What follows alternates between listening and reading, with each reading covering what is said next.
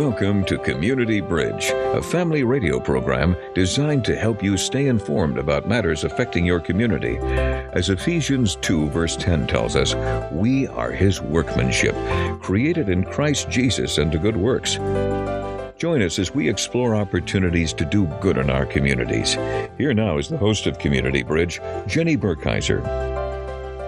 And we're pleased to have you with us this weekend on Community Bridge to talk with us about perhaps how you may be able to share the gospel is Pastor Henry Reyenga. Pastor Reyenga is the president of Christian Leaders Institute. Welcome to Community Bridge, Pastor Reyenga. Thank you for joining us. Thank you very much. It's my pleasure to be here.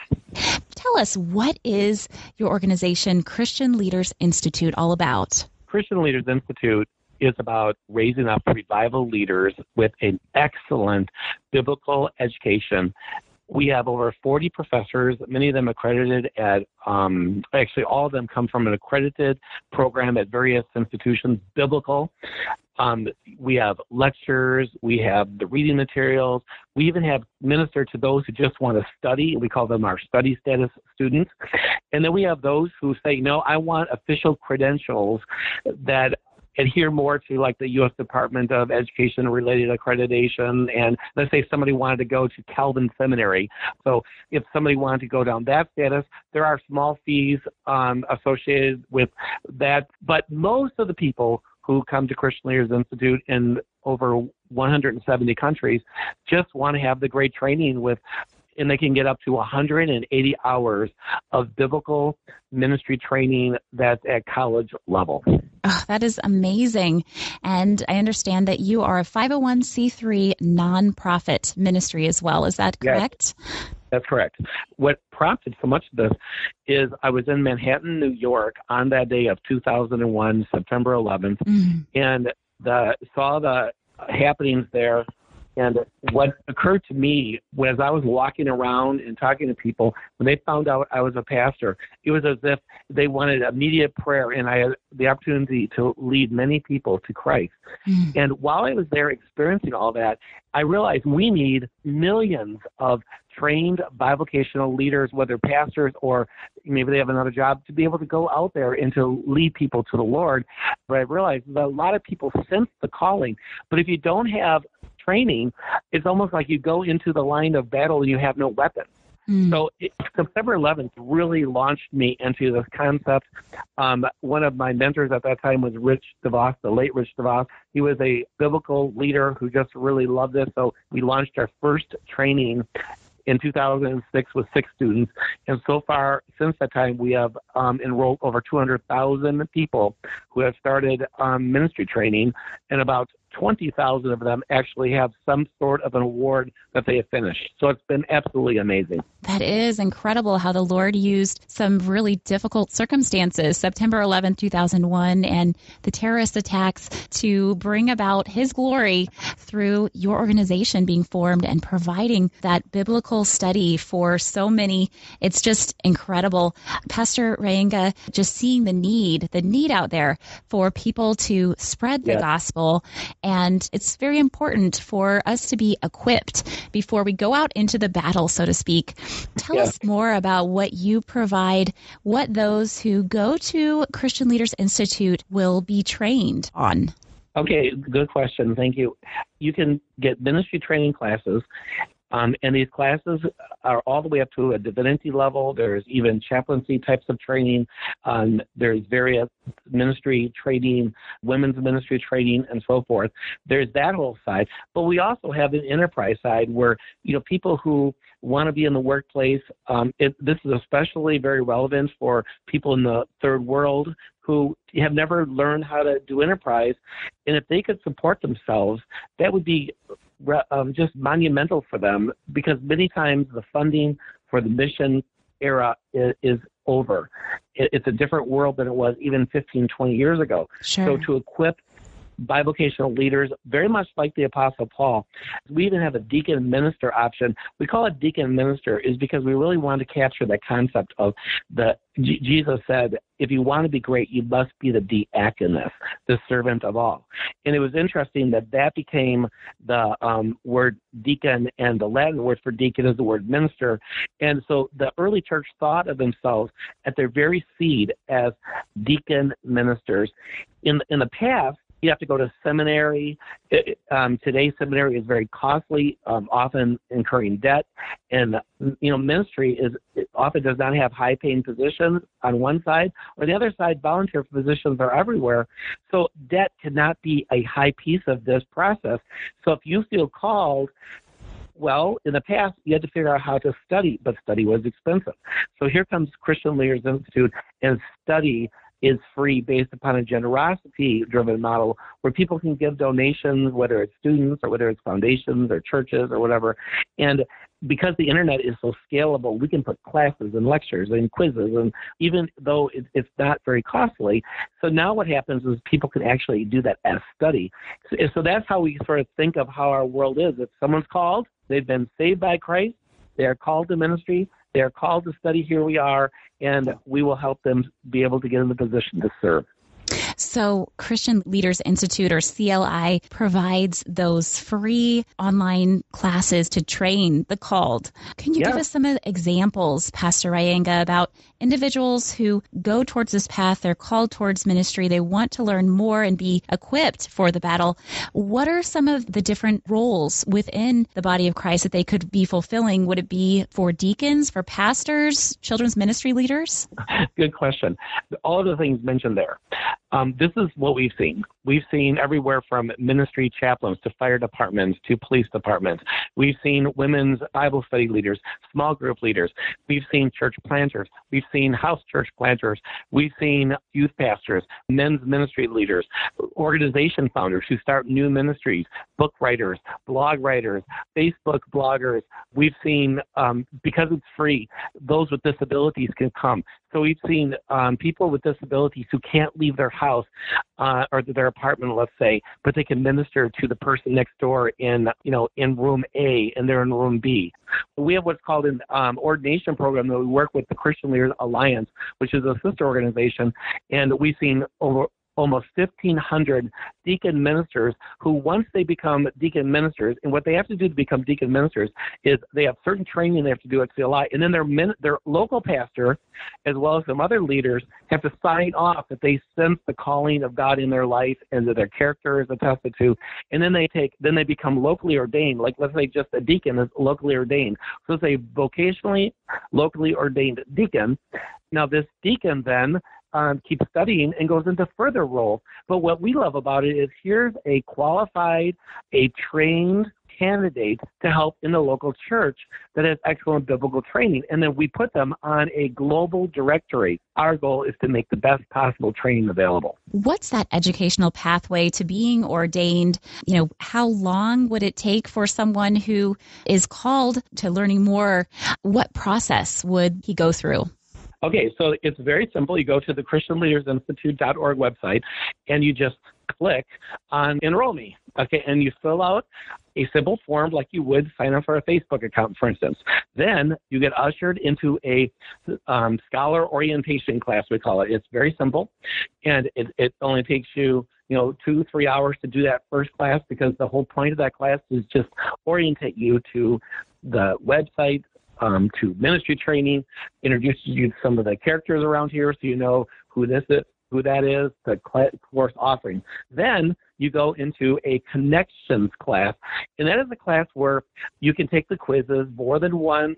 We have so many people from Africa, for instance, but even inner city United States, who you know their their school they've even finished high school um, their study their study habits are um, struggling because they they've never really done college level types of questioning so this first class allows them to onboard into college level training.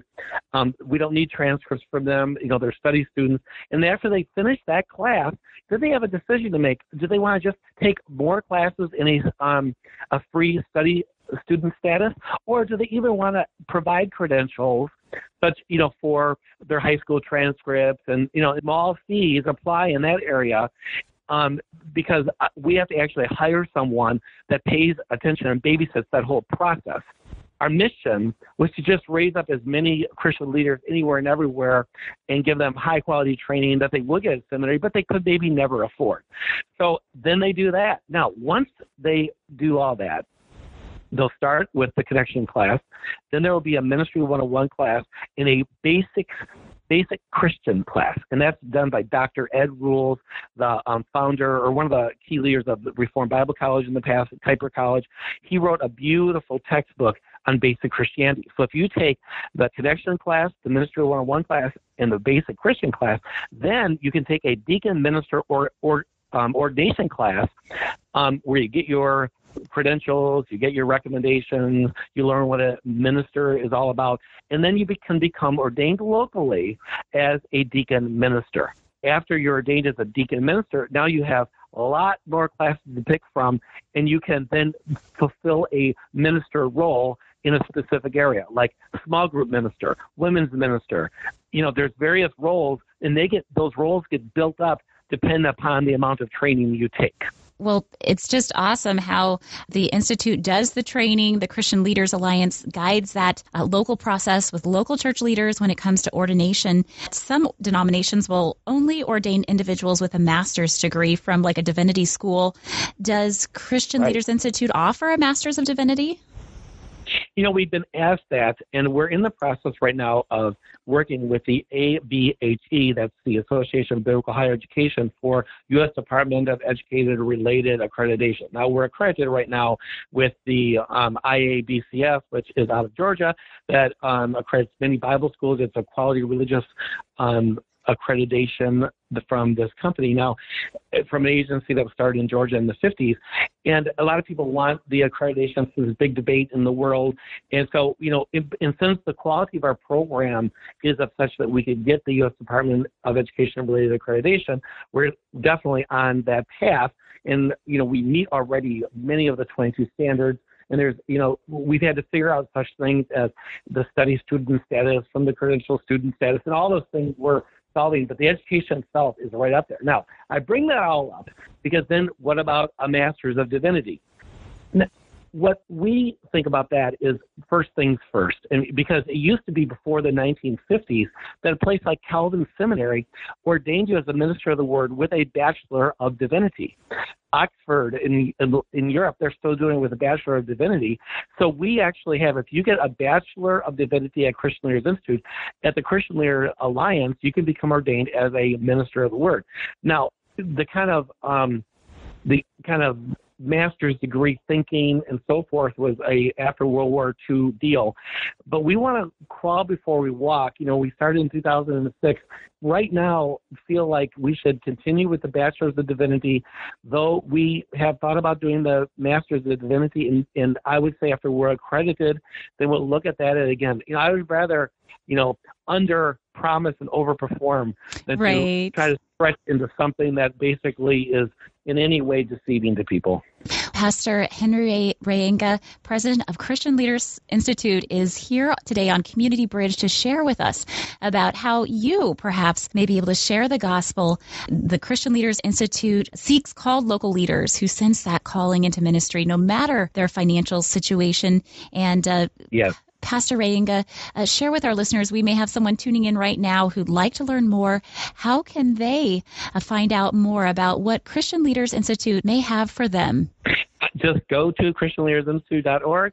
Um, you, they can click around on the website. They can sign up. They could even just take the scholar class um, right away and see if it's right for them. See if the Holy Spirit places in their heart a connection, and then they can just go from there. We have a, a, a credential panel by which they can just click around to and see, you know, the various classes that are offered. You know, our goal is to, you know, really fan into flame the gift of God that has been placed in people. Mm. Awesome. Christian Leaders Institute, a 501c3 nonprofit ministry, does offer free online college level classes to train Christian leaders. You are listening to Community Bridge Please remember that the views and opinions expressed on this program are not necessarily those of Family Radio, its staff, or management. If you are aware of a need, interest, or concern in your area, please call us toll free at 1 800 543 1495. Family Radio, proclaiming the comfort, hope, and joy found only in Jesus. Support the ministry at familyradio.org so others can hear the word.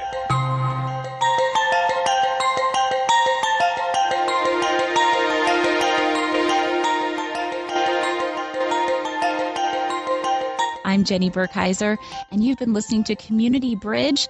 We've been speaking with Pastor Henry Reyenga, president of Christian Leaders Institute. We've been talking about the pathway to become ordained. Just wondering for those who want to look more into this potential ministry source of education, what courses are available through Christian Leaders Institute? Well, the the they're just traditional ministry training classes with a couple of um, bivocational twist. Let me explain. So we have the theology one, theology two. we have uh, hermeneutics. These are all classical things that you get at a ministry training school. We have the Old Testament survey, New Testament survey. We we have even some neat classes in biblical archaeology. Ray Vander Laan, who does um, this type of thing, um, his ministry has given us all their videos um, in terms of Holy Land visitation. And we have some materials that supplement that. Um, we have even Greek, one, two, three. So we have all these things that you could take. But we also have a couple classes that are kind of interesting. We have one called People Smart in Ministry. So many pastors struggle with how to relate to people, and these are the types of classes that are also offered. One of the things that we're going to launch in 2019 is a um, life coach minister track, um, working with Coach Approach Ministries, and we'll actually have minister coaches that help actually succeed. Let's talk about accreditation. We touched on this earlier in the program, but for those tuning in, it may sound a little too good to be true to be able to to get free college level online education for Christian leaders that allows them to be in ministry, whether that's bivocational or full time. What about accreditation? You know, this concept of, well, you know, we're just in the mission, accreditation wasn't even our thought because we knew that we brought in our heart of hearts with our board, we knew we brought high quality education. Well, along the way, people started talking about, you know, accreditation. So we said, what is it? What does it mean? So we began to, we first with ACEA, which is an organization founded by Dr. Peter Wagner. They came in from other colleges. They vetted our program. It's really great. You know, so they good. Well, then our students wanted, well, are you accredited with a U.S. Department of Education related accreditation. So we started a relationship last year with the ABHE. There's 22 standards. Um, we passed on all but five of them to become applicant status, and the, the five that we then passed on were such things as um, we didn't have a way that we could establish high school credentials. So we have a few things that, that we have to work on, and we will work on work on 2019. So where is, what does accreditation mean? All I know is this is that we seek to bring the very best in administrative training that this format of the internet can do and um, we're excited about it. We are constantly improving ourselves, and I really believe that someday we'll even be accredited by the U.S. Department of Education recognized accreditation. Each situation is different, and as it sounds like these courses are transferable to a Bible college or school of divinity like Biola, Moody Bible Institute, or Calvin Theological, um, it's probably just a per case basis.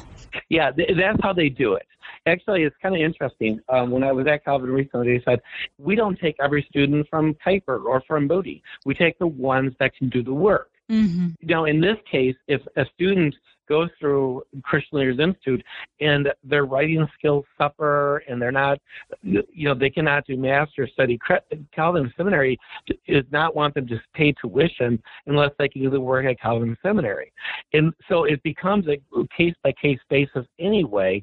And, and how they work it is the our classes until we're accredited by the U.S. Department of Education, our classes themselves don't transfer as easily as the person transfers um, who has an equivalency to do the work. It's all this. I've learned. I'll tell you, Jenny. I've learned all this stuff in the last two, three years about what this means, what that means, what that means. But you know, sure. to us, our mission is on the study site. We we know in our heart, and we have been accredited by so many leaders that it's top notch. We have a 4.8 rating on Facebook. Now you say, how is that possible? This because the students see the proofs in the pudding, mm. and you know, we really weren't even thinking. We don't. We're not trying to compare ourselves to every college under the sun. We are trying to raise up revival leaders, and and this study is a generosity-driven ministry where people have an opportunity to study at the high-quality level that make them that allow them to to really have the tools to do ministry. So you know that always the subject comes up we never heard that subject when we were in the early days. We only heard it after our classes got to be so good that people were using them, then wanted to transfer them. What about mm-hmm. accreditation? So, in a sure. lot of ways, we're getting into a subject that we really didn't think about that first. We thought about the mission of getting more bivocational ministers Yes, yes. And it's uh, amazing um, how the Lord has taken Christian Leaders Institute uh, to where it is today and uh, help believers around the world, as you said, obtain a biblical education. Pastor Reyenga, if you don't mind, do you have any stories you could share of how Christian Leaders Institute helps someone in their call to leadership? One thing that's awesome is that at Christian Leaders Institute, you can go to the website and we um, have story upon story upon story upon story that someone can just look to. And they're, we, they're little blogs, and um, it's on the front page, and these tell the stories of students who um, have accomplished various things at Christian Leaders Institute. And um, so that, that's just an option for people to look at. Um, this one is from South Africa. My mother became a Christian, so I was forced to attend Sunday school, she said. I enjoyed, but if a soccer match happened to be on Sunday, I'd rather play soccer, he said. But my mom passed away in 1999, and I started on a downward spiral, getting involved with drugs, theft, fights on a regular basis. I've been told many, many times that God had a plan for me, but I could not believe it. But after the birth of my daughter, then I got married um, to the next year to my girlfriend of 12 years. Marriage changed my life. And then he talks about how both of them came to know the Lord, and now he is called by God to reach people. So his next step was to find ministry training. If if someone goes to ChristianLeaders.institute.org, um, or they go to Christian Leaders Alliance, there we have one story after another of ordination and how someone has come to the Lord through some amazing thing, or just they were raised in a Christian home and then they felt the calling to serve the Lord. So the stories are plentiful. We have 7,000 stories that have been submitted, and we've we only publish one a day. Wow, that is amazing. So if we go to christianleadersinstitute.org, we can read some of those stories of how God is working among his people and through Christian Leaders Institute, which offers courses for free. You mentioned earlier in the program uh, that you have a, a special model that is how you're able to provide this for free. Where does your funding come from? Okay, we call us a generosity driven ministry. So, on the first line of funding is students start, they love what they see, and then they become vision partners. And some of them give, you know, $5, $10, $25. Many students give $100 a month. The second area of funding comes from um, individual Christian leaders around the world who just love the concept that that everyone gets an opportunity who is called to study. And foundations, you know, um, foundations are a large supporter, and foundations like this is because um, of the word opportunity, and we can track the actual opportunities that we give and they can see the exact results. So if someone goes to our global impact page, they can see how many people have went through programs. Churches love to support this because you know we just got a uh, support today from a church that had a student in the church, and that person now is impacting in ministry. So the church just wanted to say, hey, we love And this student never got any credentialed degree. Um, he just went through like 40 some hours of training. He's using his gifts there. He's an important part of their ministry team. So the church just sends, you know, I think it was like $500 check today with a God bless you, keep up the good work type of thing. You know, but we consider the fees a lot of ways the student generated income, but they're low fees for those who want credentials. In the end of the day, we see the passion. Know, many students that study ministry are in debt. You know, I um, I talked to somebody last week who visited with his wife, who is a chaplain in a woman's prison in London, Sabina O'Connor. Actually, she's now um, married to, to um, so her last name is no longer that. So Rob is her husband, and he's actually from the Michigan area. So he is in debt like ninety-two thousand dollars, and his wife got ministry training here, and she um, it just ministers into the prisons, the women's prisons in London. And we were wow. talking about that whole thing where if you have a ninety thousand dollars debt for ministry training, you have to have a specific position. You can't just volunteer anywhere. Right, right. But in this concept, you can get your training you need, and it's very much like the Apostle Paul. You know, I think about the Apostle Paul here's a guy who reproduces for um, us a bivocational ministry.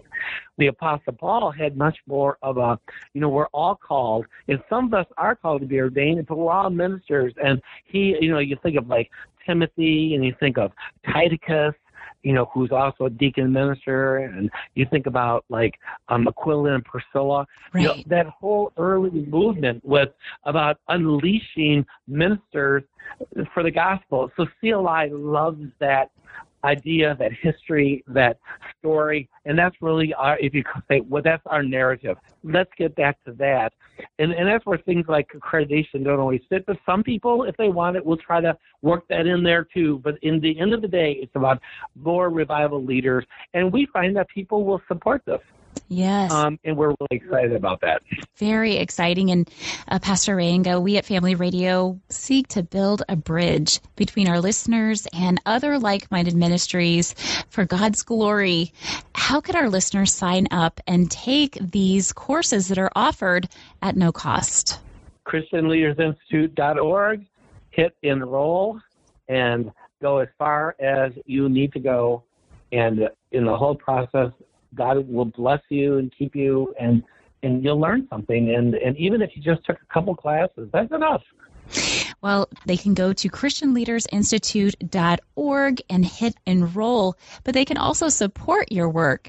Um, yeah, just go to the, um, we have a little donate button. Um, what you'll be doing if you support this is we consider that your dream is that more training is spread everywhere, and we're the steward to help you do that. And we'd love to help you do that. If you feel that's important, let us help you do that. Thank you so much, Pastor Reyenga. God bless you. And uh, we will certainly be praying for your ministry. Thank you very much. And I really enjoyed this, Jenny. I appreciate reaching out to us and may God bless Family Radio and not only the heritage of your past, but launching forward in the future. God has a plan for you, and we are excited to see what that's going to be. Oh, thank you so much. I'm Jenny Burkheiser, and today on Community Bridge, we've had the privilege to speak with Pastor Henry Reyenga. He's the president of Christian Leaders Institute, and he's told us more about how his organization is equipping believers with free biblical and pastoral studies. You can learn more about Christian Leaders Institute by going to the website christianleadersinstitute.org org. That's Christian Leaders Institute.org. I'm Jenny Burkheiser. You're listening to Family Radio. Hear the word.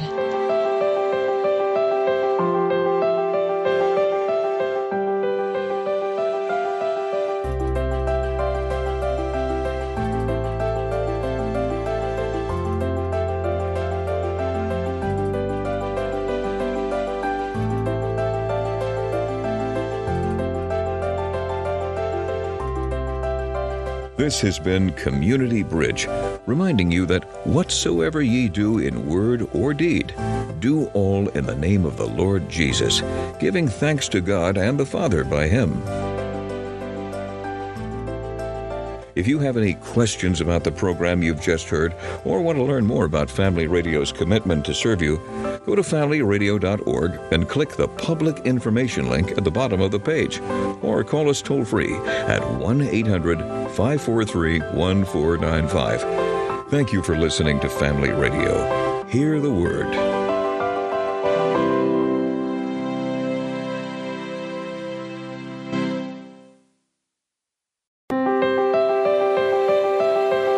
Welcome to Community Bridge, a family radio program designed to help you stay informed about matters affecting your community. As Ephesians 2, verse 10 tells us, we are His workmanship, created in Christ Jesus unto good works. Join us as we explore opportunities to do good in our communities. Here now is the host of Community Bridge, Jenny Burkheiser. Hello, family radio friends. I'm Jenny Burkheiser, and so glad you joined us for this weekend's edition of Community Bridge to talk with us about caring for orphans and foster children in the U.S. is Jed Medefind, president of Christian Alliance for Orphans based in Virginia. Welcome to Community Bridge, Jed. It's really our privilege to have you as a guest this Saturday. Mm, thank you, Jenny. I'm so glad to be with you. Oh, yes. And uh, Jed, just a, a interesting tidbit about you that I learned before this interview is I understand that you are familiar with the workings of government, especially because you were involved um, in the White House under President Bush, George W. Bush, um, when it came to the Office of Faith Based and Community Initiatives. So that's really neat how God has placed you in this specific organization, the Christian Alliance for Orphans, for such a time as this. And so if you could talk with us, Jed, a little bit about about uh, that transition and more about Christian Alliance for Orphans. Yeah, absolutely. Well, I, you know, I, I did love working for President Bush. Uh, he was, um, you know, whatever critique that you could make of him, he was a man of integrity. He was the same individual um, in behind closed doors that he was in front of the cameras. And uh, I can tell you that he he really, really did care deeply and personally about the vulnerable and the hurting, whether recovering uh, addicts that were trying to to kick a bad habit and make a fresh start with their family, returning prisoners, uh, people uh, you know, orphaned children, kids in foster care. Uh, you know, when when the doors were shut and he was talking about those things, he was passionate about them. And when if we had meetings with young people, for instance, you just see him light up even brighter than when he was with other world leaders or things. So that was a privilege, and I love it, learning from all the other people I was serving with and being part of that. Um, but I consider my my current work at least as big of a privilege as well because you know I'm not serving the president of the United States, but I'm getting to serve God's church. And that's really the vision of the Christian Alliance for Orphans to help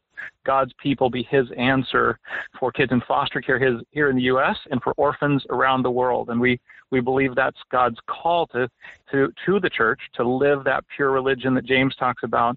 Um, but that often we need help in that journey to understand how to do that wisely and well, to do it effectively, how to help children heal from hurting. And so uh, to get to be a part of that work is a great, great joy as well. Well, that's awesome, Jed, just to hear how God worked in your life in different positions. And now you are very involved with Christian Alliance for Orphans. Uh, you told us about the purpose of Christian Alliance for Orphans, but how did this organization get started? Yeah. Well, you know, back in 2004, a number of Christian leaders came together, and, and really what they expressed is, you know, caring for orphans is something that has defined the church at its best all throughout history.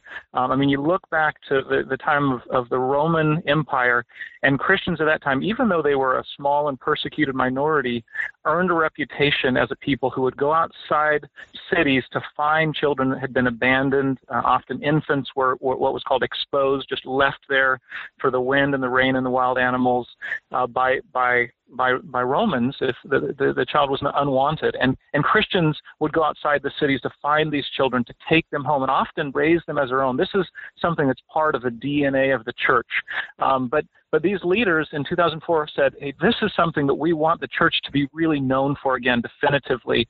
And so they really pledged together. The phrase was great. It's let's leave our logos and egos at the door and join in a vision that's larger than any of us could achieve alone. So that's that's really the heart of of CAFOs. All these organizations that really could be competitors with each other in ministry, which you know all too often you see that in the in the ministry or the nonprofit sector, ministries competing with each other, working in isolation. Here they're coming together and joining in certain shared initiatives that, that help inspire the church to care for orphans as well as foster youth here in the U.S., but also equipping individual believers and churches to, to do that work well. So, um, you know, there's all kinds of different initiatives, some of which work with individual churches, some work with networks of churches, some that actually work with government and help government partner with churches to serve kids in foster care and for adoption and those things. But, uh, but ultimately, it's all just an expression of God's call to care for the orphan in distress. Let's talk about the problem here in the United States of uh, children in foster care, in the foster care system. Just what kind of issue is this? Yeah. Well, currently there's about 450,000 children that are in foster care. So what that means is that they have been removed from their families because the government uh, determined that it was unsafe for them to remain there. Maybe there was abuse or serious forms of neglect or, or other serious issues. And so it's through no fault of these, these kids that it's actually, you know, because the people who are there to love and protect them who are, who had that responsibility were not able to. And so the government removed them, and they're currently wards of the state, and they need care and love because government can't do that, right? Government can remove them. Government, in some level, can protect them from from being harmed further, but government can't love and care for them. And so that's where the church comes in. Um, and even though 450,000 is a large number, there's there's just about 300,000 churches in the United States. And so really, even uh, as often we say, if each church just was willing to welcome one child from foster care, and, and whether through adoption, fostering, um, or supporting biological families that are trying to reunify, uh, there really would be more than enough loving homes for every child in foster care to, to experience the love and welcome they, they need. Really, just think of that. If every church in the United States offered that support or offered a home to a child, that would eliminate a lot of the issue. Of course, we know it's complex, but how does Christian Alliance for Orphans or CAFO help orphans and foster youth in practical ways? Yeah. Well, so, you know, we have um, more than 190 organizations that have joined together through CAFO. So some of the work we do is uh, each, each organization works, you know, independently as well. So many of them are foster agencies that are recruiting foster families, supporting those families, placing children in loving homes, and or their adoption agencies. Others are uh, mentoring groups that that uh, match children with mentors, and so there's lots of different expressions of this. But then together we join in certain shared initiatives. Um, each year we have an annual gathering where people from all over the U.S. and, and increasingly all over the world actually come to, to learn how to do this wisely and well, understanding the latest research on child uh, brain development, healing, attachment, nutrition, all of those things. Um, we also really try to raise the standards in the field because you know a lot of times Christian ministries are are, are just motivated by by great love, but of course they're just overwhelmed by the need. They're doing the best they can, and they don't necessarily have the capacity to learn from the very best available research and, and knowledge. So we're helping to, to improve the really the whole field of Christian care for, for orphans around the world as well as foster youth in the U.S. And then then of course we do advocacy as well. We're uh, you know, continually speaking about these issues, raising them in articles and uh, social media and uh, in speaking forums to really, really call the church to what, what we believe is just one important reflection of, of God's great heart, which is to care for orphans and widows in their distress.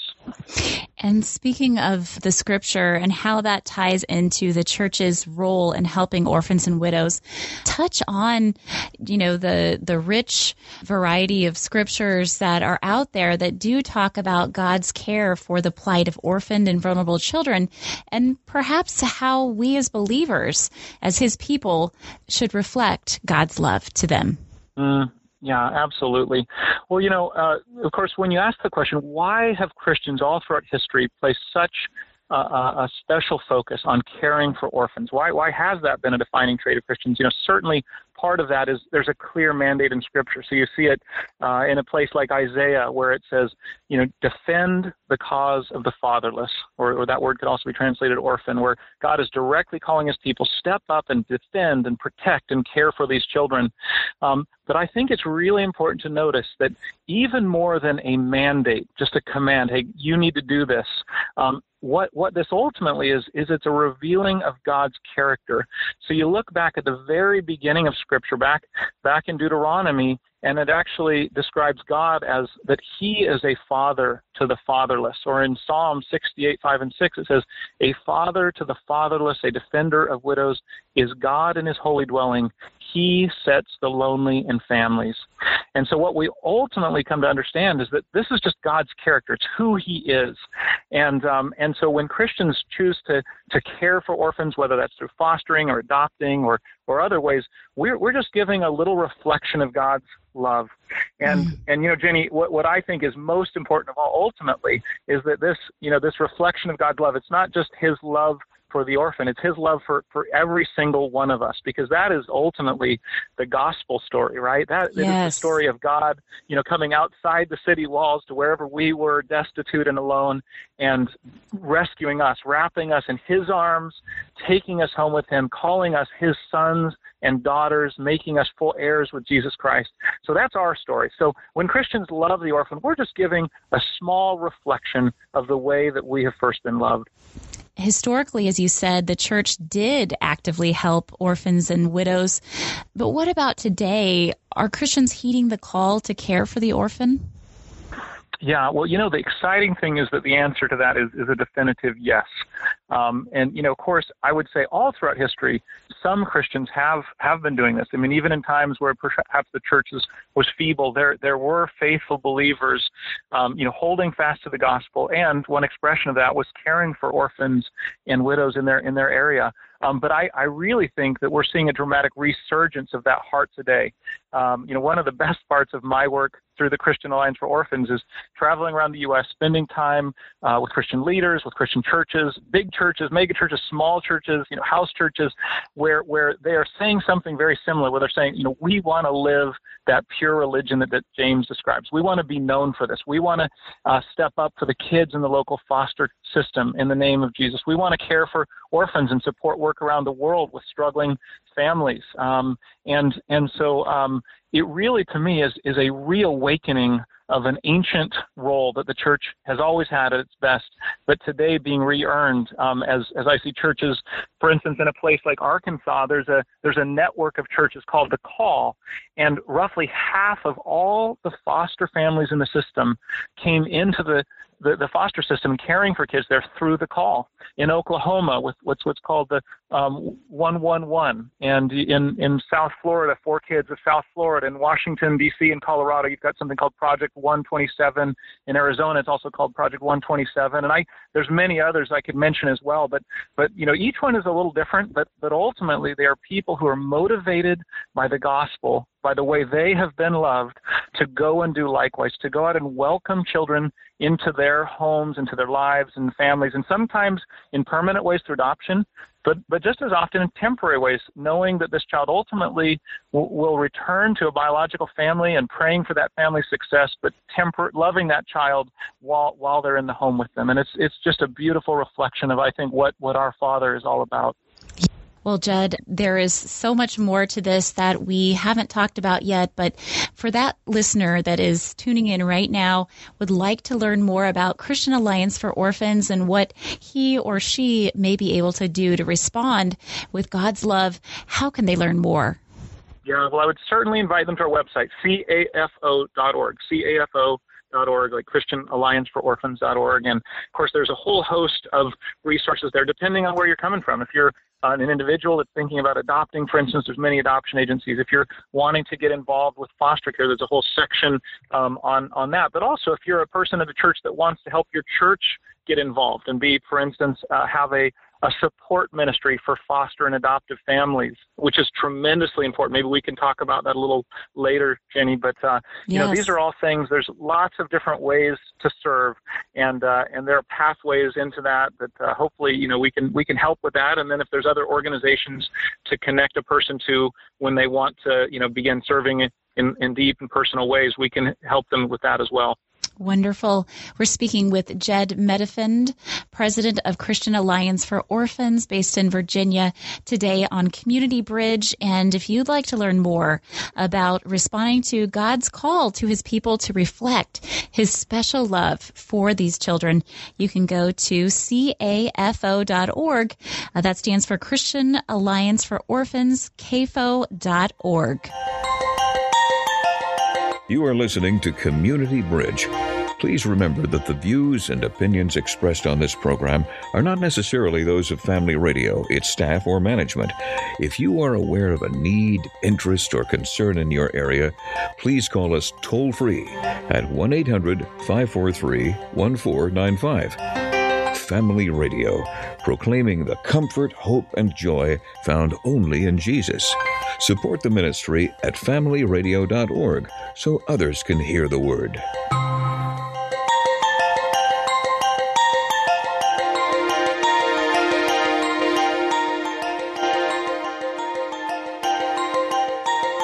I'm Jenny Burkheiser, and you're tuned into Community Bridge this weekend on Family Radio. We've been speaking with Jed Medefind, president of the Christian Alliance for Orphans that's based in Virginia. We've spoken about what Scripture calls the believer to do in response to orphaned and vulnerable children. You mentioned, Jed, that uh, the Christian Alliance for Orphans, or CAFO, does also specifically focus on foster care. I understand you have a national foster care initiative. Tell us more.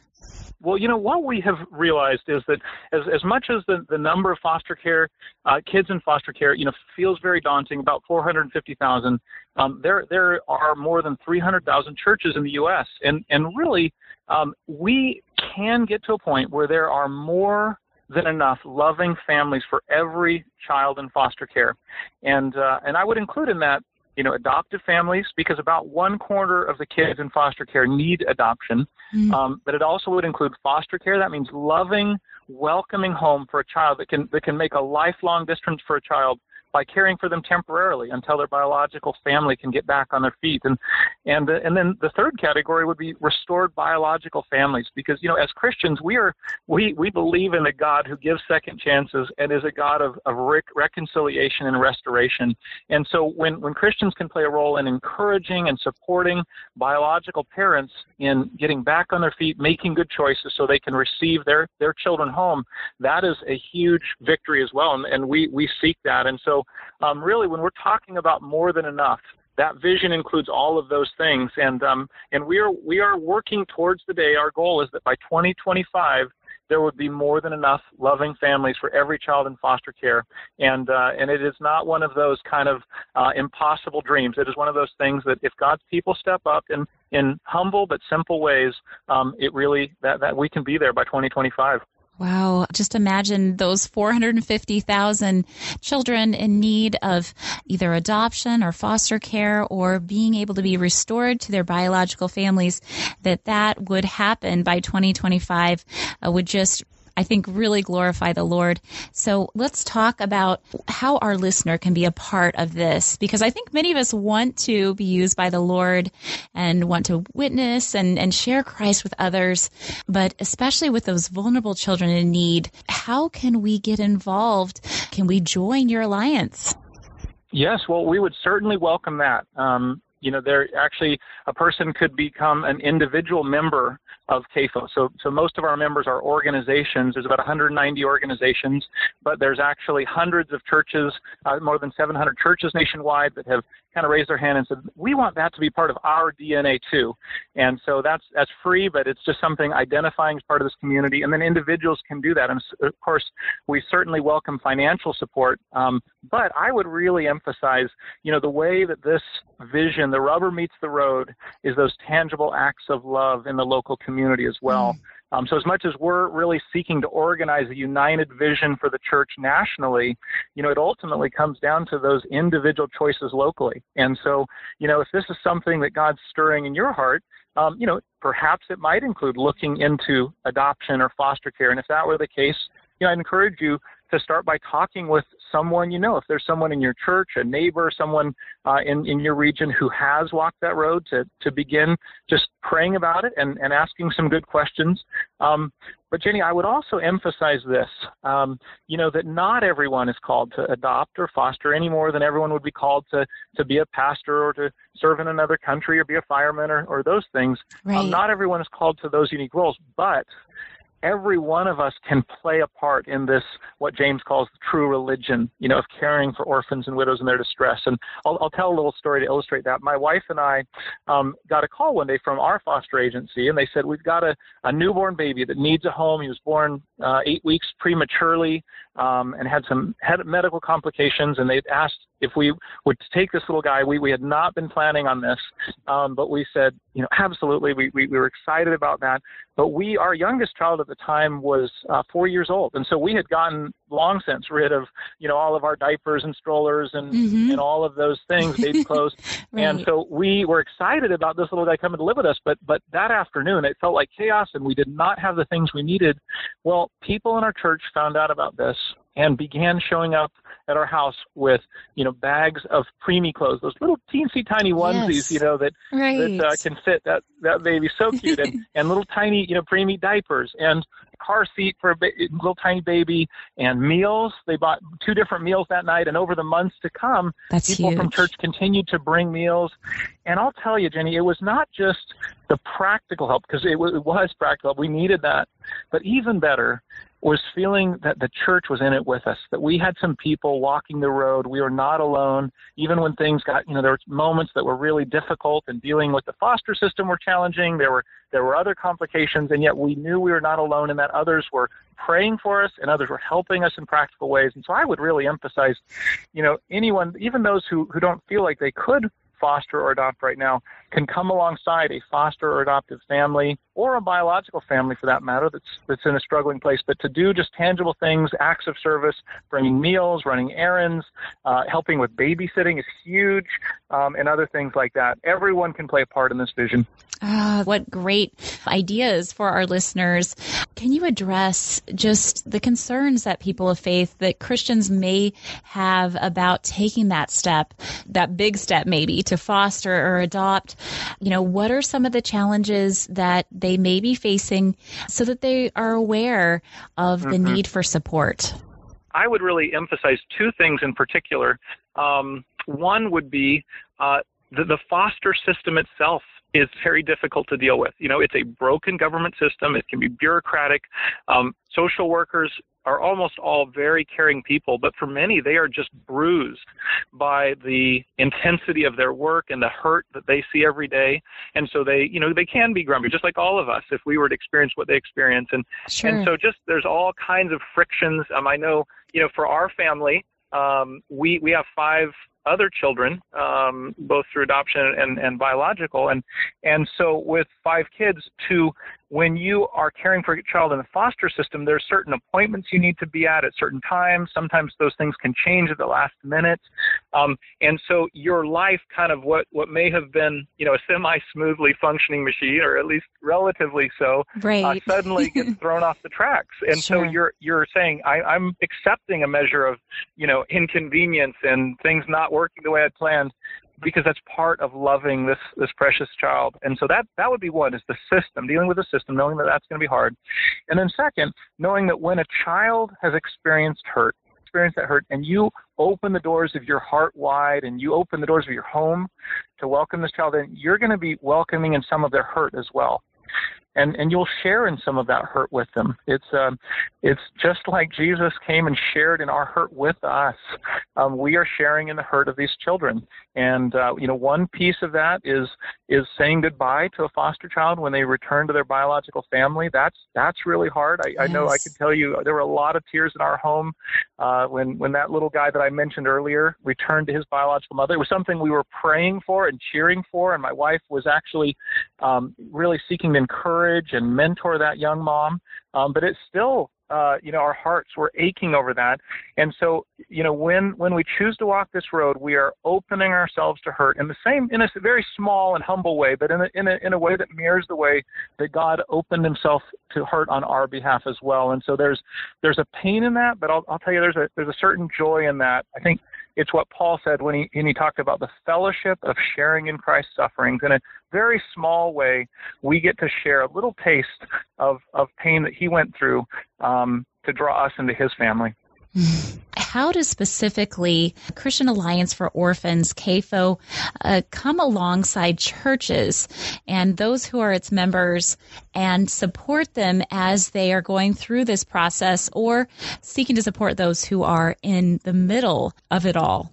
Yeah, well, we really believe that the local church is the is God's very best, and it's the ideal community to support families that are fostering and adopting. You know, so our our vision is not just families wrapping around vulnerable children through adoption or foster care in other ways. It's it's a family wrapping around a child that's wrapped around by an entire church community.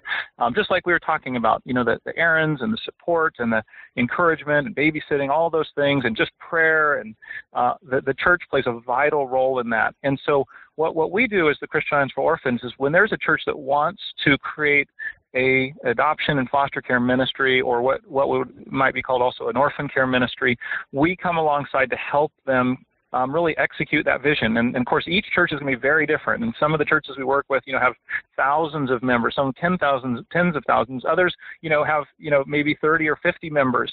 But but each of them, in their own unique way, can create a community that uh, celebrates God's adoption of us and His welcome into to his family and then then reflects that within the culture of the church. It's it's a first it's a theological thing and rooted in in the gospel. And then from there it's it's a very practical thing of families supporting other families in tangible ways. And in some cases it can be you know well organized and coordinated that especially in larger churches that that's kind of necessary. But but often it takes a fairly organic feel. If just it's what the new testament calls koinonia it's fellowship. It's it's uh, supporting and serving encouraging one another. And so we just work with each church kind of like a consultant would, but we, we don't charge, just to help them to create their uh, foster care and adoption ministry that's going to fit well with their church DNA. Mm, that's wonderful. What would you encourage uh, the person listening right now to to do? Uh, we may have a grandfather listening right now who thinks, you know, I don't know what I can really do. What would you encourage that person to take as a next step? Well, you know, I think the first thing I would request any any person in that situation to do is get a post-it note or a little piece of paper and write down, you know, pray for kids and families. And so I would just encourage them to start by prayer. But for many who, who for whom that isn't, um, you know, where they're going to be called, I think they're they're um, you know talking to a foster or adoptive family and finding out how they can be supported would certainly be one um, venue for living this out. And and you know, like I mentioned, there are just uh, it is invaluable as as someone who's experienced that gift. It is invaluable to feel families and others coming alongside and helping. Um, for others, they may want to start a foster care adoption ministry at their church, and so we'd certainly welcome them to come to our website. Um, if they have questions, to reach out to us through the, the info uh, email address we have on the website, and, and we want to serve them in that way. And, and of course, if, if, you know, if you sense that God's lead, leading in other ways as you pray about this over the days and weeks to come, um, we'd, be, we'd be glad to help in other ways, connecting with organizations that are serving globally and doing good work around the world um, or, or other things as well. Well, Jed, thank you so much for your work to serve children who are facing the most difficult of circumstances and for your support of believers to fulfill that call to care for orphans. Remind us again, Jed, how can our audience, our listeners who are believers, how can they respond? How can they learn more? Yeah, I would just invite them to the Christian Alliance for Orphans website, cafo.org, and um, you know, it's it's there's a lot of information there because there's there's a lot of different expressions of God's heart for the the orphan and and for the vulnerable child. So you know, everything from local foster care to international adoption to supporting vulnerable kids and families all over the world, and uh, we'd be glad to, to to help you connect with people, organizations that can help you carry out uh, what God is putting on your heart. Wonderful. Uh, well, Jed, thank you so much for sharing with us today on Family Radio. I love the call to pray for the orphan child, to pray for those kids in the foster care system, to really seek after uh, God the Father's heart. The church is a huge force that could be used. And so, so glad to hear about what your ministry is doing, Christian Alliance for Orphans. Mm, well, thank you for the privilege of talking about it, Jenny. I'm so glad that, to get to dig in this together, and just thankful to see more and more of God's people reflecting His heart for this this uh, wonderful, wonderful thing. I'm Jenny Burkheiser, and today on Community Bridge, we've had the privilege to speak with Jed Medefind, president of the Christian Alliance for Orphans based in Virginia. To learn more, you can go to cafo.org. That stands for Christian Alliance for Orphans, cafo.org. This has been Community Bridge, reminding you that whatsoever ye do in word or deed, do all in the name of the Lord Jesus, giving thanks to God and the Father by Him. If you have any questions about the program you've just heard or want to learn more about Family Radio's commitment to serve you, go to familyradio.org and click the public information link at the bottom of the page or call us toll free at 1 800 543 1495. Thank you for listening to Family Radio. Hear the Word.